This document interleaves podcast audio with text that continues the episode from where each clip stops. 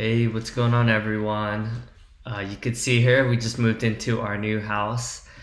Um, very grateful to be able to purchase my first house, and thanks for tuning in to the podcast and my channel.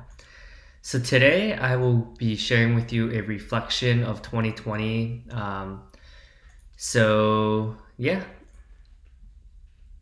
I will be. So I wanted to reflect on this year. Uh, it's it's been a, a pretty challenging year for me and for many other people. Um, you know, m- some of the reasons is I'm quite extroverted. So this year, um, you know, I was able to focus on family a little bit more and actually got married and engaged and uh, bought a house in the same year. So it's it's been a really productive year. Um, but uh, being able to slow down and also reflecting on how much I missed the office uh, definitely helped me be able to appreciate how amazing the office is. Uh, I work at LinkedIn for those of you who uh, don't mo- don't know me too well, and yeah, also being able to read books. I was able to read like a ton of books this year, so let's talk about some of the lessons and themes. So the first question is, how do you describe this year in three to five words, uh, keywords? So one, I would say uh, solitude. Um, this year brought a lot of reflection, and it's helped me kind of uh, analyze like who I want to be in the world. Uh, I was able to reflect on the moments that gave me the most fulfillment, and for me, it was like coaching SDRs uh, to get promoted. Um, Emily is who Emily Lidner, who's a part of uh, my team now.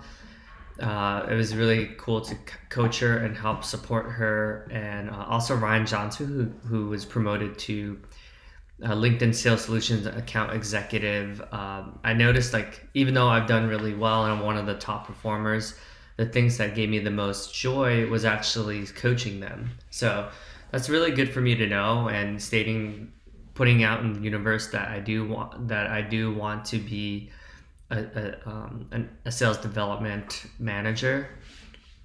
So that way, uh, people can support me in reaching these goals. Um, so this year I, I also hiked a lot. Um, so that that was cool to be able to just hike by myself. Before that, honestly, I've never hiked by myself. So this this was a cool. I think I've been hiking at least thirty times, probably more this year, which is a lot more than I usually do. So I, I appreciate that and was able to listen to some of my favorite um, books and novels. Um, this also this time also helped me be able to double down on relationships by starting my own men's group. Uh, they put together a video of gratitude for me and even asked my sister um, and it really touched me enough that I, I cried so that was really cool so uh, I was also able to Zoom with my friends in other states and cities. Uh, usually, we're all too busy, like you know, people having kids and people just becoming doctors and uh, nurses, etc. So because we were all so career oriented, um, we were able to like just hang out and chill again. So that was really cool. Um, so number three is love. With the engagement, marriage, and moving into our first home um, being a homeowner was actually one of the biggest obstacles for me because I, I was someone who really liked to travel and I, I, I never thought it, it was possible to do both.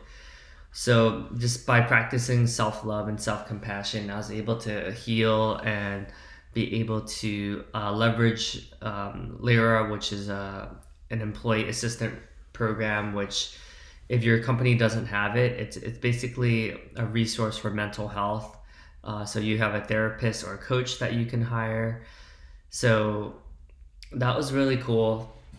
And um, yeah, that I, I think this year, like the self love, to summarize, I was much more comfortable with just being with myself. Before, I always needed like people or accomplishments or accolades to feel um, to feel alive. But I realized that opening up and uh, opening up to my wife you know, I, I labeled myself as independent, and that's someone that being tied down would really like mess up my travel goals. But in reality, like showing love and practicing partnership and love has allowed me to grow and and um, be about something more than just myself. Uh, gratitude. Um, one of the, the some of the best moments from this year is when we video called. Um, I think we FaceTimed uh, one of the Build On ambassadors, and I showed how much the villages villagers in Mali, like really uh, appreciated us to help them build the school. So that was a really touching moment for me to be able to see orphans in Vietnam. Also, was really help was heartwarming. Where so just to reflect on the volunteer work that I've done this year, that's been some of the most impactful experiences for me. And um, it's also been pretty eye opening as well. Like this year, so many new changes. Uh, I did Tony Robbins Unleash the Power from Within, and he Tony Robbins does a really good job of sharing authentically about his stories about how he had a lot of imposter syndrome um, he didn't he he didn't graduate. Well, he didn't go to college. He you know didn't grow up with a lot of money. He did he didn't have the most stable family, and uh, all of that, all those insecurities, realized like. Basically, it, it helped me realize like a lot of things about myself. Um, so yeah, just in in reflection, uh, what were the top lessons learned? Number one was compassion. Um, there was so much time, wasted energy trying to change people, trying to be righteous about like what I think is the best way to live life. So there's just a there's a lot of mental energy into even saying things like, "Oh, the government is controlling our lives." Like if I wanted to live in a di- dictatorship, I would move to a different country. But realizing there's no right or wrong uh, and my perspective is just one perspective. So that's that's a huge lesson because i can only control who i want to be in the world. So like with any other countries like we have our faults like america's definitely not perfect. God knows you know we all know that. But at the end of the day we do have a lot more luxuries than most other countries in terms of independence freedom and not having like a dictatorship essentially. Um so even though it is good to want to make the world a better place, when you accept something, you're able to finally move on um, from it. So that's a huge lesson uh, for me. And uh, the next thing is number two, partnership. So luckily, you know, I, had uh, the top, I had the manager of the year uh, in Carter Perk. She's awesome. Um, so a lot of lessons in partnership, being able to be married to my beautiful wife, which honestly, like I did take her for granted. You know, I tell her all the time that she's like the best thing that's ever, the best thing that's ever happened to me. Um, so, you know, prior to this, when I was working like crazy, I was too busy to even eat dinner with her. Like it's really sad, sad to say that, but you know, I in real in this time I realized that I was neglecting literally like the most in person, the most in person, uh, most important person in my life. So being able to double down and spend quality time with her was a is a, was a huge huge um, reflection for me. Number three, going outside my comfort zone.